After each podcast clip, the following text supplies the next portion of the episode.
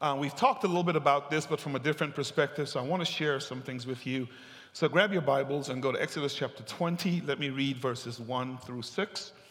Then I will pray, and then we're going to review and talk through um, what God would have us to receive. Say amen if you're here. Verse 1 says, And God spoke all these words, saying, I am the Lord your God who brought you out of the land of Egypt, out of the house of slavery. You shall have no other gods before me. You shall not make for yourself a carved image or graven image or any likeness of anything that is in heaven above or that is in the earth beneath or that is in the water under the earth. You shall not bow down to them or serve them, for I, the Lord your God, am a jealous God, visiting the iniquity of the fathers on the children to the third and fourth generations of those who hate me but showing steadfast love to thousands of those who love me and keep my commandments. Let us pray, then we're going to go to the word. Holy Spirit, you're awesome, you're wonderful, you're kind, you're merciful, you're gracious. As we engage scripture this morning, you're doing something phenomenal here, and, and we just love it. But teach us more of what it means to be like you, what it means to adjust towards you and teach us how to become who you would have us to be. So we give you praise. We bless your holy name, Lord. We magnify you for what you're doing. Now speak through me. I pray for preaching power. I say this every Sunday, but Felix dies because Felix has nothing to say unless the Holy Spirit speaks through me. So may your word go forth, permeate hearts, and encourage someone to be more of what you would have them. It is in your name we pray and thank you. Amen. And amen, amen. So last week when we brought the message, we um, picked up, we, we spent some time in the book of Isaiah, chapter 43, and I spoke from that passage of the concept of just praising that we worship God for who He is, not so much for what He has done. And four things that we shared with you from last week's message is that number one, we need to know to know God. Now repeat on me, say self. self. I need to know God. Not only do we need to know God, because a lot of us will say that we know Him, but God has a unique way of working, a unique way of doing what He does. So, in addition to my knowledge of God, I need to understand God. So, come on, say self. self. I need to understand God. It's one thing to know Him, right? And it's another thing to understand Him. Come on, y'all. Because the reason we get our feelings hurt is when we don't understand how He operates and how He does what He does. But if I know him and I understand him, then I must get to the place where I trust him. Oh, come on, y'all. So listen, say self. I must trust God. Amen. Very, very important because God will call you and He will call me to do things and to take us out of our comfort zone. And we may have a knowledge of Him, we may have an understanding of Him, but if we don't know what it means to trust Him, we won't obey Him. Oh, come on, talk to me this morning. And so we must get to that place. But finally, when we know Him, when we understand Him, when we trust Him, that results in us praising Him. So, one more time, say, Self, I must get to the place where I praise God. So, I want to tap into that fourth concept of the fact that God works on our behalf so we can praise Him for who He is, not so much for what He does. And as we looked at that extensively through the lens of the prophet Isaiah, we're going to reach a little bit to the book of Exodus and kind of revisit, revisit, a couple of things that God was saying to Moses on that mountain as it relates to the worship of God so we can get to the place where we're moving to be who God would have us to be. So I'd love for you to hang your hat on this thought this morning as we go through the text. And here's what it says because of who God is and what he has done for us, he alone, he alone, I've got to say this again. Come turn to neighbor and neighbor, neighbor. not you. Amen. He alone deserves our praise. Let me read that one more time. Because of who God is and what He has done for us, He alone deserves our worship. So here is my preaching idea that I want you to take away, and then we're going to walk through the text. Whatever you do, make a resolution or resolve to worship God. Come on, y'all. Resolve to worship God. Resolve to worship God. And we'll talk through that a little bit to get to where we need to go. If you're still in the book of Exodus, chapter 20, here's what you need to know by way of literary context to kind of lay a foundation for us to walk through what the text is saying to us. Understand with me that prior to the book of Exodus, the Israelites found themselves in captivity in, the, um, in Egypt. Now, how they got to Egypt is very, very important for you to know. It was a series of providential events where you remember Joseph. Anybody in here remember Joseph? Where, where Joseph was chosen by God through a series of events to, that his brothers would take him through, such that he would end up on the throne in Egypt. And when, when Joseph was on that throne or in Potiphar's house, you remember the fa- famine that occurred during that day in the land, and God had Joseph positioned to rescue his people such that they can go into Egypt and be preserved when the famine takes place. Now, here's what you need to know about the opening of Exodus chapter 1. Exodus chapter 1, verse 8, opens up this way. It says, after the Israelites had made it to Egypt, and then Joseph died, and then all that generation with him died. Verse 8 says it this way There came a new king on the scene who knew not Joseph. Okay? Now, what's paramount about that statement to lay foundation for what we're going to talk about is not so much that the king did not know Joseph. He had to have heard about Joseph because he had to have known that the deed that Joseph did is what was preserving his nation or preserved his nation at the time.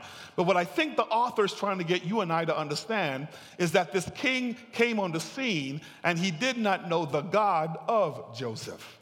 Come on, y'all, there's a big difference. Are you with me? He didn't know the God of Joseph, and because he did not know the God of Joseph, he subjected the people of God to cruel and unusual punishment.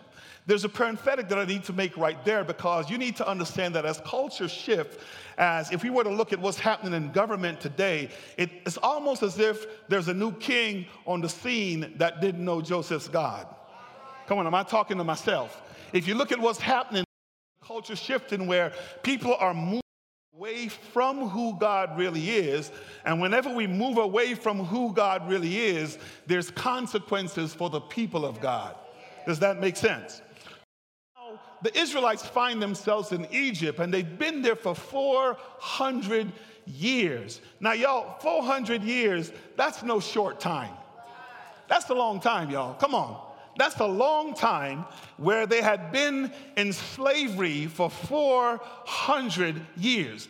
And here's what that meant for the, for the duration of that 400 years, the pharaohs of Egypt assimilated the people of God into the ways, the methods, the worship, and all of this stuff. And where you had a people that worshiped God for who He is, after 400 years, their worship looks completely different. I mean, understand with me that Egypt was a polytheistic nation. And what is meant by that, it was a nation that had many gods and that worshiped many gods. They had a God for just about everything a God for the sun, a God for the moon, a God of fertility, a God for the rain. They had a God for everything. And for 400 years, these people who were used to worshiping one God found themselves having a choice now of which God they ought to worship.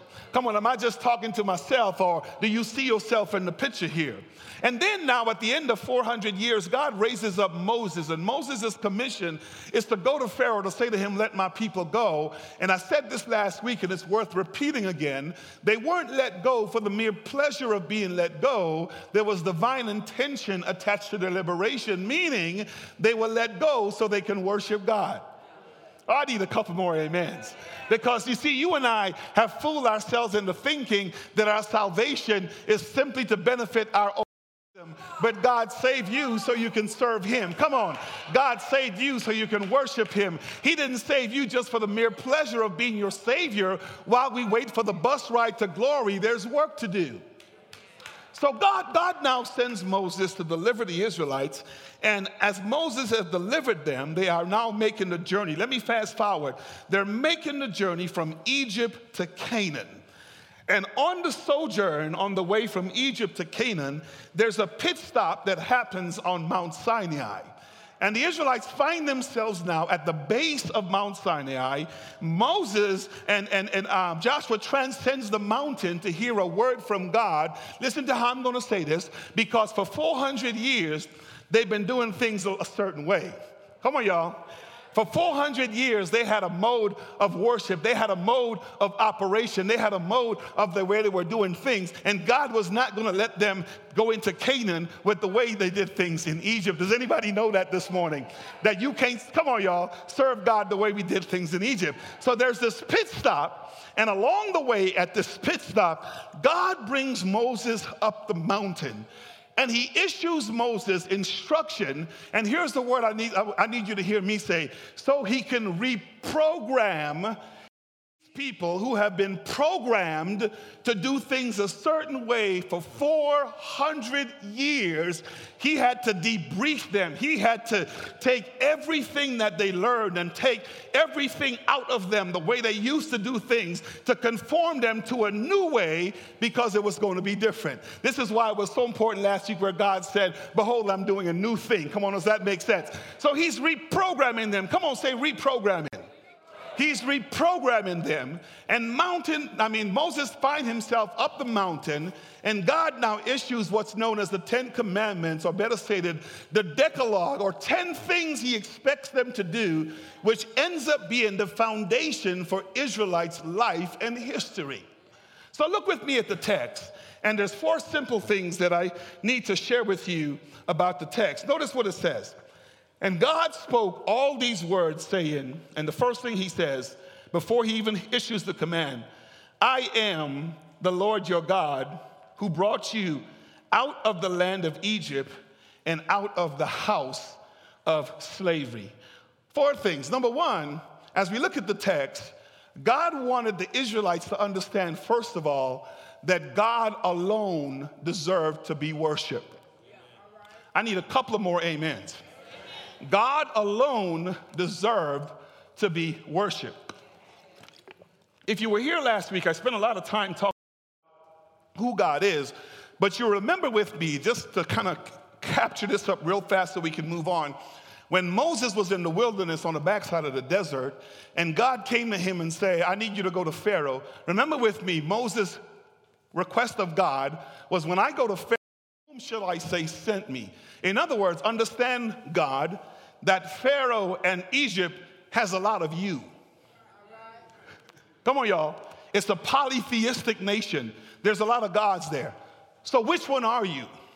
And here's God's response to Moses You just need to tell him, I am that I am. Y'all, y'all, come on, y'all. That, that, yeah, yeah. You see, Moses, if I give you a name, I wish I had somebody in here. You'll restrict me to the descriptive of that name. Come on.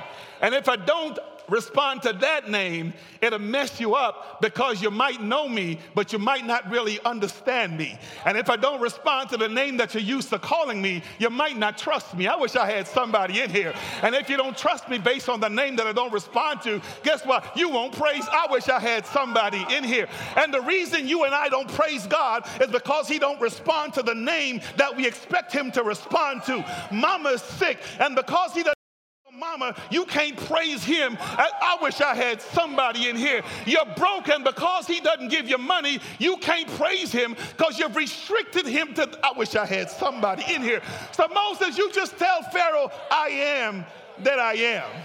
Here's what that means grammatically it's the ever present tense of the verb to be, meaning I can be whatever you need me to be at the time that you need me to be it. I'm God all by myself. You can't box me in. Yeah. Grandma them didn't have good theology, but they'd say, baby, he's bread to the hungry. Baby, he's water to the thirsty. Baby, he's a mother to the motherless. He's a father to the fatherless.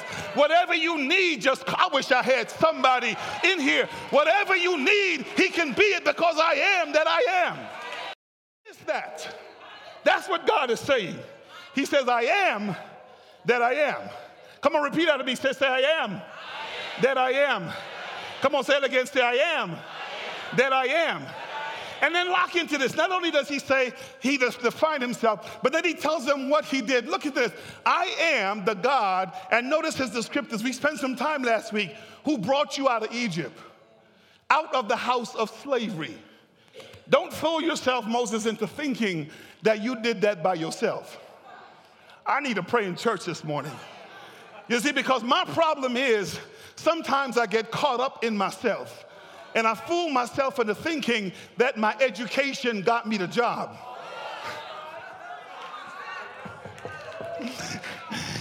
and God wants us to know He's the one who did it. Sometimes we fool ourselves into thinking that it's the counselor who got me off drugs.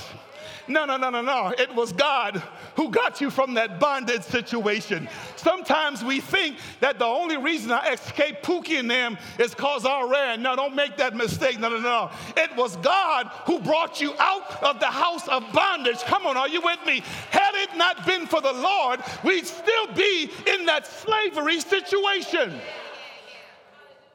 Moses, I wish I could give you a name, but it won't do you no good. But recognize, like the kids would say, you better recognize, recognize who I am and what I did. So he says, I alone, only God deserves your worship. And then, in addition to that, here's the thing he says now he goes into the command. And then he says this secondly never share my glory with anyone or anything else. I wish I had. Let me, let me help you. Look at the text. Look at the text. Look at the text. Verse 2 says, well, verse 2 I am the Lord your God who brought you out of the land of slavery, out of the house, I mean, uh, land of Egypt, out of the house of slavery. Look at verse 3. First thing, Moses, you better recognize. It's the version. You shall have what? No other gods. Where? Come on, one more time. You shall have where? One more time, one more time for that person to sleep. And you shall have what? But where? Let me help you understand the depth of the statement that God is saying to Moses. Most of us, when we read that passage and throughout the duration of our Sunday school years, we have, those of us that know a little theology, have equated this to being God saying, I am preeminent, meaning I'm the most supreme God, I'm first, don't put nothing else in front of me. But remember with me, that's God is reprogramming. Come on, say reprogramming. He's reprogramming them from the way they did worship for 400 years to a new way of doing things now that they have been delivered from slavery. So here's what God is really saying to them this has to do more with presence than it has to do with preeminence. Now, let me tell you what I mean by that. Don't worry, let me help you understand. Egyptian, the Egyptian dynasty functioned this way. They had what was known as a pantheon. Now, here's what a pantheon means. Don't get hung up on it. A pantheon means that you have a plurality of gods that work together to govern a particular nation or a country. So here's what happened for 400 years. For 400 years, here's what Egypt looked like being a nation that functioned as a pantheon. They had a god for the water. Come on. They had a god for the rain. They had a god for the sun. Come on. They had a god for, for fertility. They had a god for this. And then, in addition to all the gods they had, they had a god of gods. And that's Pharaoh's role. Pharaoh was the God over God. So you have to understand with me when God, when Moses encountered God at the burning bush, here's what he said You realize where you're sending me? Do you realize their theology, how they're they are a they, they, it's a pantheon form of government meaning they have many gods so which one are you because pharaoh's going to ask me which one is he Y'all not getting this. Y'all not getting this. Right? Right? So, so here's what God is saying when he said to, to Moses, Don't have no other God before me. Here's what he's saying Moses, I need you to recognize, right? I just brought you after 400 years of polytheistic situation where it's governed by a pantheon of gods to realize God all by myself. I wish I had somebody. I don't need no help. Yeah, because got to happen. Pharaoh declares that he is God. Yet, if it stops raining, as God, he doesn't have the ability to make it rain. He's got to go to one of his gods and say, I order you to make it rain. I wish I had somebody in here. You remember with me when Moses had his staff and he put it in his thumb? Pharaoh just called his gods and say, Hey, you know how to do that, do that. And here's what God's saying God says, If I needed to rain, I make it rain all by myself. If I need the sun to rise, I call the sun up all by myself. Y'all not hearing me. If I need anything to happen on the face of the earth, I am God all by myself. I am a monotheistic deity, and I don't need no. I wish I had somebody in here. So let the record reflect for 400 years, you had a whole lot of stuff going on. The change is just me and you, baby. I wish I had somebody. Listen, listen, in the book of 1 Samuel, chapter 5, there's this story, right? 1 Samuel, chapter 5, where the Philistines worship this god, pagan god called Dagon. And you'll remember this quite well, where when the Philistines engaged the Israelites in, in battle, the Israelites had forgotten to take the Ark of the Covenant with them.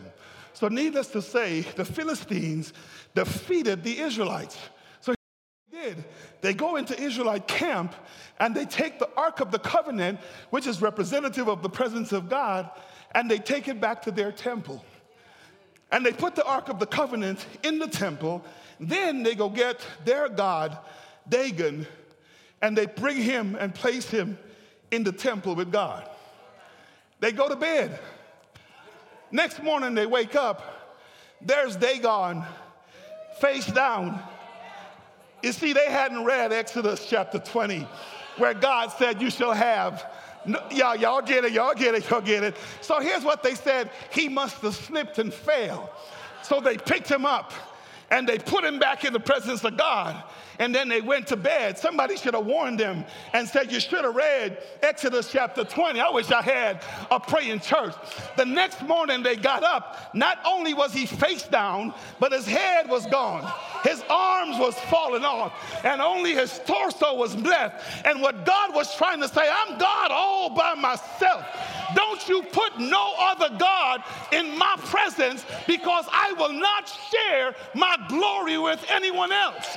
Now, here's the thing You're wondering why your life is all messed up. You're wondering why you can't get things together. Well, quit bringing other gods in the temple where God resides.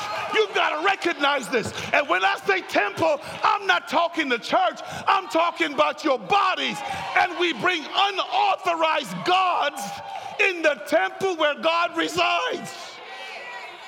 And he will have no other God living where he lives. So, Moses, Moses, Moses, tell the folk it's been 400 years. And you had the God of this and the God of that and the God of this and the God of that. If you're going to walk with me, you better start getting rid of all these things because the moment you bring them temple where I reside, turn your neighbor and say, neighbor, you better get to killing. Yeah, yeah, yeah, yeah, yeah, yeah. I'm telling you, I'm telling you. If you want to know why the cycle has been going on, come on, why you can't get it together, why things can't seem right. And here you are, you got Pookie in the temple, and Pookie don't even know God. I wish I had somebody in here.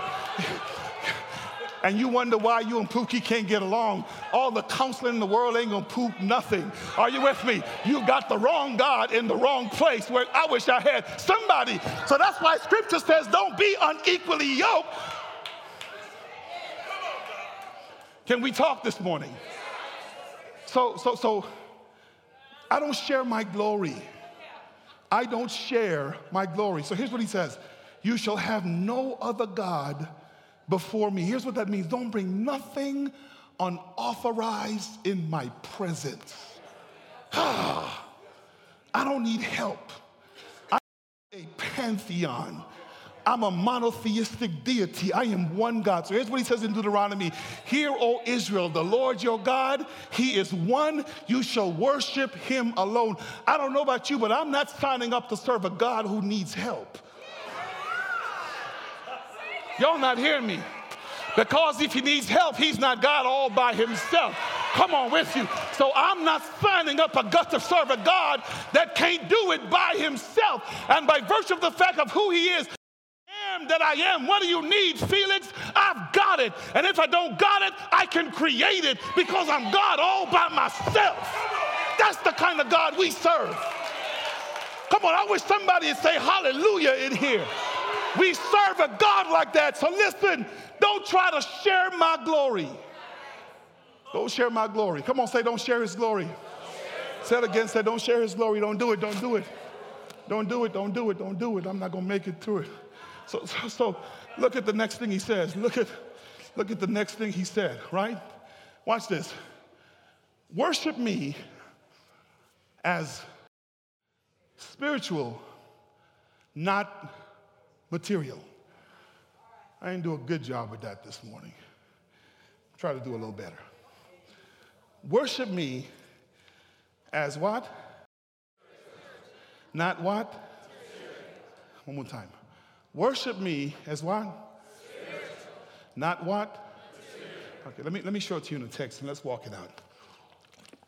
Notice what he says.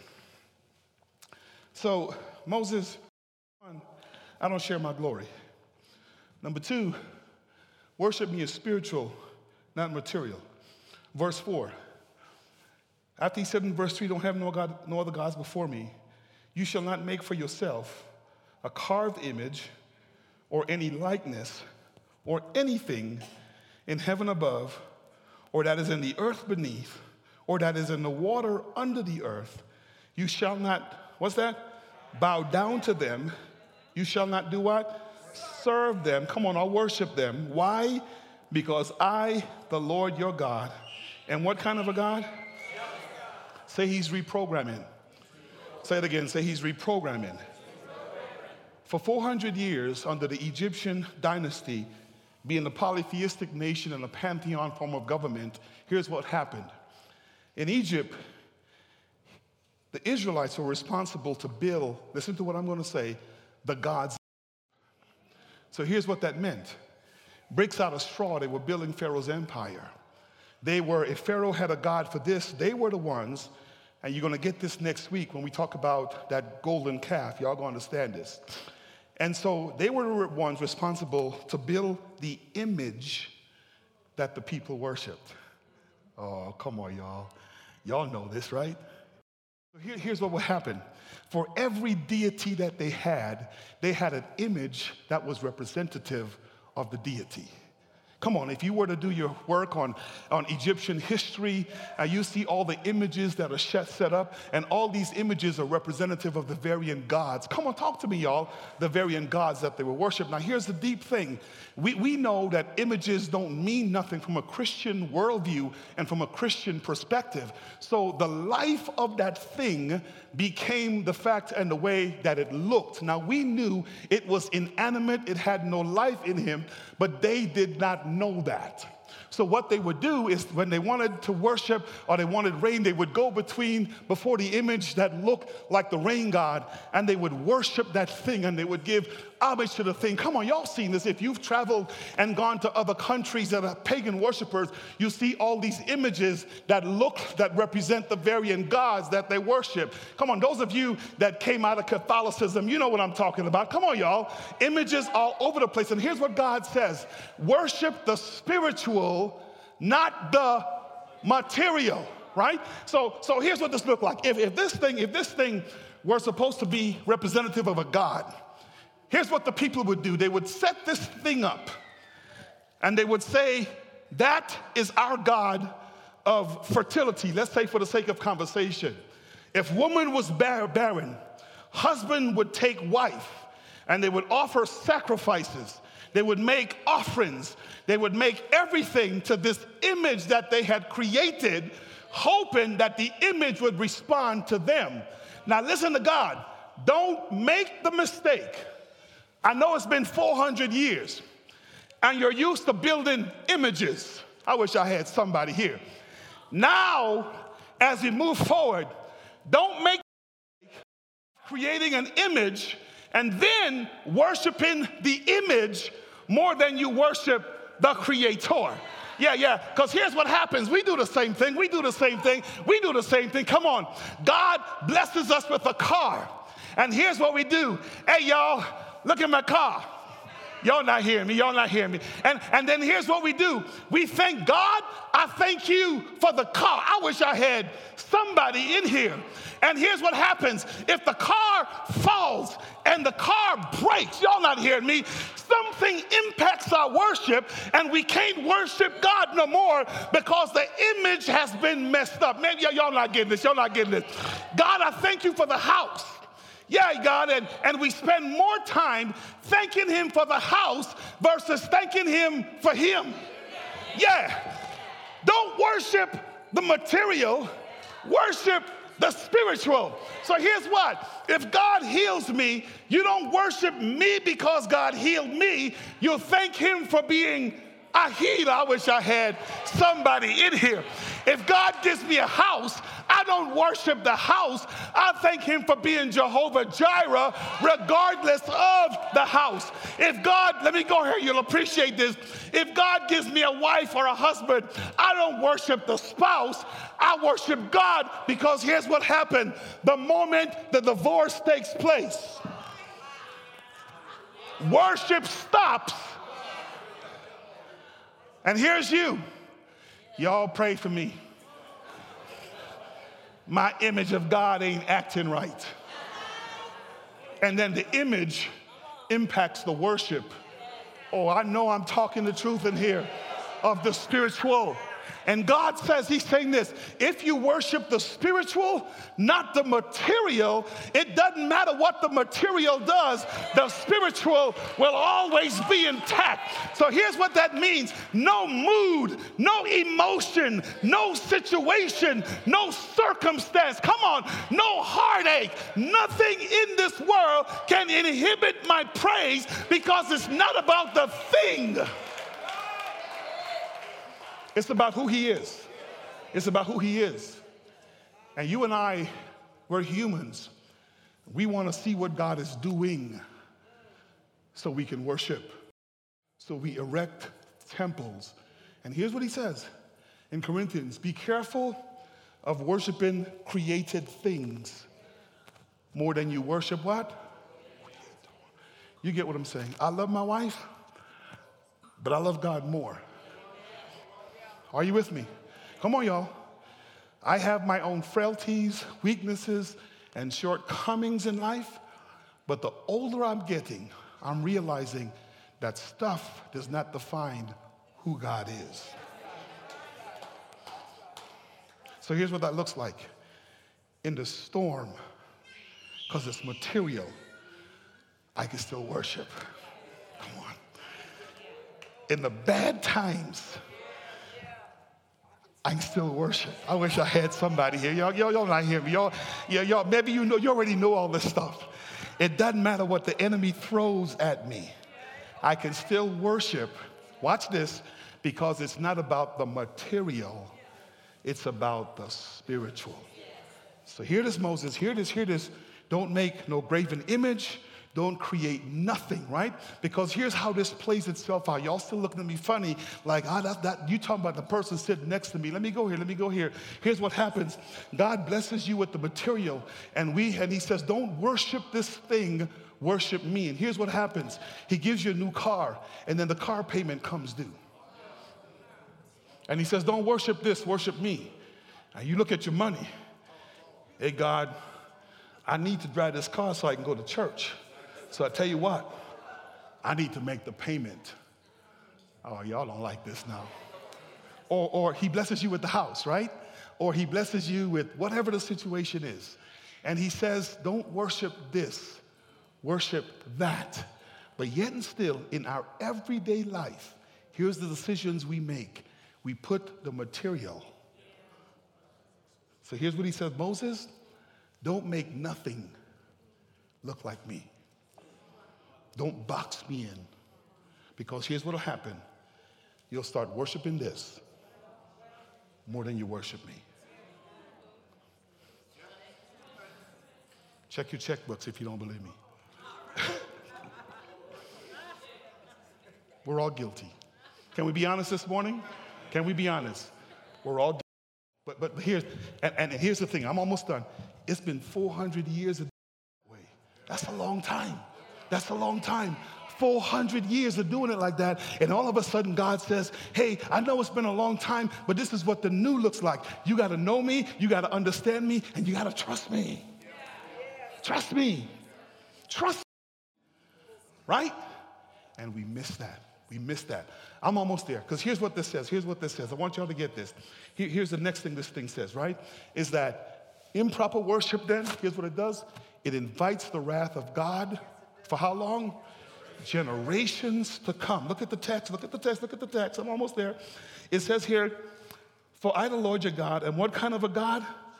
A jealous God, visiting the iniquity of the fathers on the children to the third and the fourth generation of those who hate me. Come on, say he's jealous.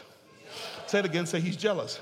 Because here's what he's saying I would never do that to you. Why? Because you and I are created in his image and in his likeness. And here's what he did He gave himself for us then he expects that we do the same. And look at what disobedience does. You, you now you're the Israelites coming out of Egypt, going into Assyrian captivity, God delivering them. Come and read the Judges, going back into captivity. God delivers them. Then they end up in Babylonian captivity, which is what we saw last week. God delivers them, and they go up and down, up and down. And here's what he's saying. And it's not just you, it goes through your lineage. So here's what that means Mommy and daddy don't get it right. All you got to do is look at your children, and you see the same cycles. Then the grandbabies come on the scene. And you look at the grandbabies. And then here's what you say dang, can we get this right? And it comes down to basic disobedience. Listen to this because of improper worship. Finally, look at this. Proper worship, it invites the blessing of God for how long? But showing steadfast love to thousands of those who do what? Love me and do what? Keep my commandments. Moses, it's been 400 years of all of this stuff. If you want to stop the up and down, keep disobeying me. If you want life to be up one moment, down the next, and up, the, up one moment, and down the next, and up one moment, and down the next, keep what you're doing. But here's the I'm trying to tell you if you want to be consistent, in the good times and in the bad times, in the difficult times, in the in between times. Don't share my glory. Worship the spiritual, not the material. And watch what I'm to do. In other words, just praise me. Resolve to worship me. I was sharing with first service, my prayer is this I'm praying for the day when we come to worship that church starts at 11 o'clock, but at 10:30 the parking lot is packed because other people can't get out. Not because you're waiting for 11 o'clock to start so worship can begin, it's because you're coming from the cars and running and filling this altar, waiting for the presence and the glory of God. Pastor Steve don't have to get up and say, Well, the worshipers come down. You'll walk in the door and you'll be standing here praying, worshiping, serving God before the worship team even takes the platform, such that when the worship begins, the glory, the Shekinah glory of God will permeate this house so healing is taking place and deliverance is taking place and miracles are taking place because praise has its right place in our life. So listen, Moses, been 400 years and you're confused on who to worship. Get it right with me. Get it right, just me and you, Moses. Go tell them that and watch what I'm going to do. Repeat after me. Say, self. Today, I resolve to worship. One more time. Say, self. I resolve to worship. Come on, worship team. Come on, Pastor K. Bow your heads with me. Let's talk through this. Let's pray. Bow your heads with me. Come on, everybody in here, stand to your feet. Just stand to your feet. Just stand to your feet. Just stand to your feet. Stand to your feet. If you're like me, man, you've blown it. If you're like me, haven't been consistent, And this word now is showing us something completely different. Here's what the scripture says in Romans 12, right? New Testament. I appeal to you, therefore, brothers, by the mercies of God, to present your bodies as living sacrifice, holy and acceptable to God, which is your spiritual act of worship. Why my body? Corinthians says, My body is what? The temple of the Holy Spirit in which God dwells. If I want to get my stuff together, I got to resolve to worship. So here's what I want to challenge you all, and then we're going to be pray. Because of who God is and what He's done, who alone? He alone. Come on, say He alone. He alone. Say it again, say He alone. He alone. Deserves our worship. Holy Spirit, we thank you. We bless your name, God. We celebrate you for who you are. Thank you for your word, God. Come on, saints, Just open your mouth and bless him. Thank you for what you're teaching. Thank you for what you're doing. We resolve to worship, God. We resolve to give you praise. We're not going to invite unauthorized agents into the temple. We won't allow things to be there who are not like you, God. You alone will occupy this place. Forgive us, God. Forgive us, God. Forgive us. We repent and we start afresh. We start afresh. So we give our time to you this morning, God. Should there be one here that don't know you, draw them. Draw them, God, to come to a relationship with you. Be God in our midst, Lord. You be God, Lord. Come on, sing together.